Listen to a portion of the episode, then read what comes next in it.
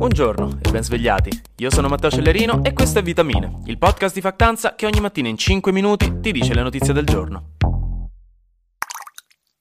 Ma lo sapete che Francia e Germania hanno chiuso i loro confini ai migranti che arrivano in Italia e che si vogliono spostare in quei paesi? E che questo porterà probabilmente a qualche litigetto tra il nostro governo e quello di Parigi e Berlino? In pratica, il ministro dell'interno francese ha detto di voler blindare il confine tra Mentone e Ventimiglia, che è sul confine ligure, visto che il flusso di richiedenti asilo arrivati dall'Italia sarebbe aumentato del 100%, mentre la Germania ha detto di aver interrotto i processi di selezione del cosiddetto meccanismo di solidarietà volontaria, che è un accordo preso in passato che prevedeva proprio proprio la riallocazione fino a 8.000 persone richiedenti asilo in altri paesi dopo che erano sbarcati in Italia. Cioè l'Italia poteva chiedere a Francia e Germania in questo caso di prendersi carico di alcune migliaia di persone. Si tratta fondamentalmente di numeri bassissimi, 8.000 persone, se consideriamo che da gennaio di quest'anno, solo da gennaio di quest'anno sono arrivati in Italia una roba come 118.000 persone, quindi quest'anno c'è stato quasi un record di sbarchi e arrivi di richiedenti asilo nel nostro paese. E non a caso in questi giorni Lampedusa è, non dico nei guai, ma quasi con più di 100 barche arrivate nell'ultimo giro di orologio, che in questo caso sono 24 ore, non un minuto, sia chiaro, e 4.686 persone presenti presenti tutte insieme nell'hotspot di Contrada Imbriacola o Imbriacola. Ma allora, quindi, perché Francia e Germania hanno chiuso i confini? La Francia in realtà, come detto, sostiene sia perché i flussi migratori dal nostro paese si siano intensificati molto e siano diventati insostenibili. La Germania, invece, l'ha fatto perché l'abbiamo fatta rosicare sta mettendo il broncio contro la decisione del nostro governo di non rispettare a sua volta la Convenzione di Dublino e di raccogliere nel nostro paese i cosiddetti dublinanti. E qui riapriamo un'altra parentesi. La Convenzione di Dublino è un accordo internazionale che prevede in linea generale che se faccio un esempio semplice, dei richiedenti asilo sbarcano in Italia e si spostano in Germania senza chiederlo a nessuno, tendenzialmente dovrebbero ritornare da noi, il paese cioè dove sono sbarcati per primi.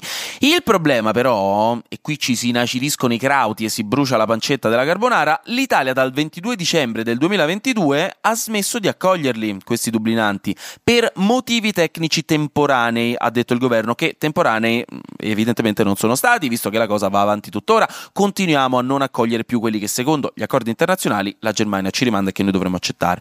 Quindi la Germania si è fatto oro del culo a sua volta.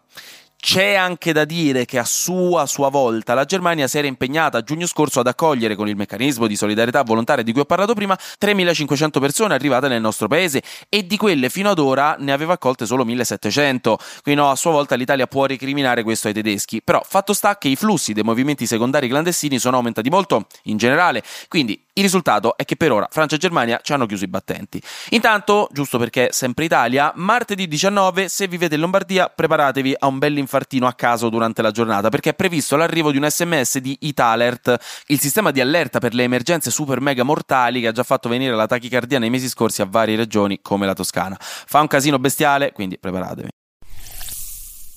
Spostandoci in America, nella terra delle inutili guerre in Medio Oriente, ci sono tre cose interessanti successe nella notte. La prima è che vogliono mettere Joe Biden in una pesca. E questa è una battuta che avrebbe reso bene solo se tradotta in inglese. Scusatemi, lo so, ma volevo davvero dirla uguale. E in pratica i repubblicani, rappresentati in questo caso dallo speaker della Camera dei rappresentanti Kevin McCarthy, hanno proposto l'apertura di una procedura di impeachment per Joe Biden, dove l'impeachment, da qui la battuta della pesca in più pitchment, è un processo per cui il presidente viene deposto a causa di gravi scorrettezze oppure reati commessi mentre è presidente. Donald Trump, per esempio, ne ha subiti due di impeachment durante il suo mandato.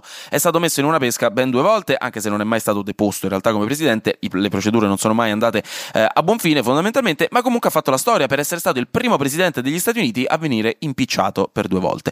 Ora forse, anche se con ogni probabilità no, ci passerà anche Joe Biden, accusato dai repubblicani di aver lucrato e guadagnato grazie ai magheggi del figlio Hunter Biden, finito da anni sui giornali per molti comportamenti poco consoni all'opinione pubblica, mettiamola così, e anche sotto indagine federale dal 2018 per diversi possibili crimini, tutti comunque slegati da Joe Biden tendenzialmente, anche se i repubblicani hanno sempre basato molta critica nei confronti del presidente proprio sui comportamenti e sulle questioni legali di suo figlio.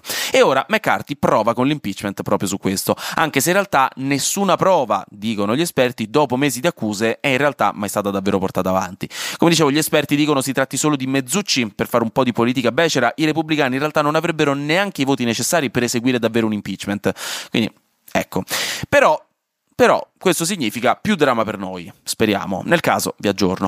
La Apple poi ieri sera ha presentato il nuovo iPhone 15. così, giusto per gradire, insieme ai nuovi Apple Watch. Le novità principali dell'iPhone sono la scocca in titanio per le versioni dell'iPhone 15 Pro e Ultra, che vi farà dire uh, titanio, ma non cambierà davvero nient'altro praticamente dall'esperienza, e la porta per il caricatore, sorpresa delle sorprese, che non è una, davvero una sorpresa perché è stata necessaria per potersi adeguare alle normative europee, che è USB-C. Cioè, quella che oggi si usa per tutti gli Android normali, tutti i telefoni normali hanno quella porta, adesso ce l'avrà pure l'iPhone, non avrà più quella specifica dell'Apple, così non si dovranno usare due cavi diversi, ma sarà tutto compatibile. Mentre infine, ieri è iniziato un processo molto grosso contro Google, sempre negli States, per dirla come ogni giornale lo dice quando prova a fare il giovane, che mi fa venire in mente in parte Mr. Burns con il cappello viola che finge di essere giovane, appunto, oppure un vecchio giornale attempato nella posa di Fonzi mentre dice wow, negli States. Comunque, Google è accusata di aver abusato di posizione dominante nel mercato delle ricerche online, questo per impedire ai competitor di crescere e innovare.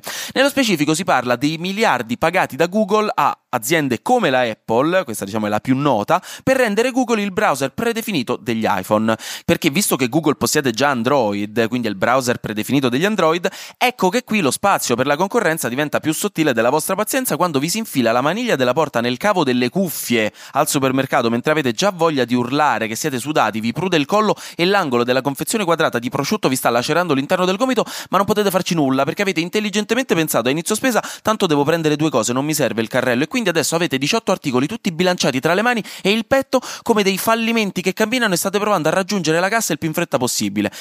Questo è il livello di pazienza che assomiglia allo spazio per la concorrenza in Google, l'ho detto. E da quello che dicono, questo caso potrebbe essere un precedente molto grosso che potrebbe rivoluzionare il futuro dell'industria, al pari di un processo simile avvenuto contro la Microsoft nel 1998. Quindi anche qui ci sarà da vedere.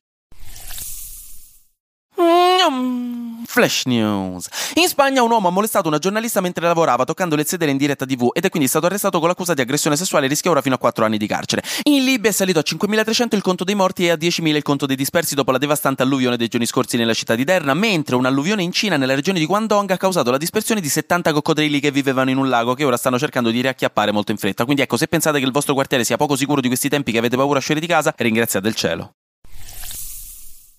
Infine, per la rubrica scientifica, l'ennesima notizia che magari vi aiuterà a smettere di fumare, perché questa è quasi inquietante. Secondo un nuovo studio dell'università cinese di Hangzhou, fumare ci farebbe invecchiare più in fretta. Accorcerebbe infatti i telomeri, che sono dei segmenti finali di DNA dei cromosomi dei globuli bianchi, che sono degli elementi importanti per le capacità rigenerative delle cellule e quindi anche della velocità di invecchiamento. La buona notizia è che se si smette di fumare, questo fenomeno non si vede più. Quindi, regà, che ve lo dico fa, un altro ottimo motivo per smettere di fumare. Lo studio in questione non sembra trovarsi facilmente perché è stato presentato al congresso internazionale 2023 della Società Europea per la Medicina Respiratoria a Milano, però l'articolo sulle pompe di calore di ieri qualcuno mi ha chiesto di linkarlo in caption, quindi oggi lo linko in caption, ma solo perché mi ha fatto ridere leggere pompe di calore nel messaggio. Anche oggi grazie per aver ascoltato Vitamine. Noi ci sentiamo domani, perché sarà successo di sicuro qualcosa di nuovo e io avrò ancora qualcos'altro da dirvi. Buona giornata e buon mercoledì.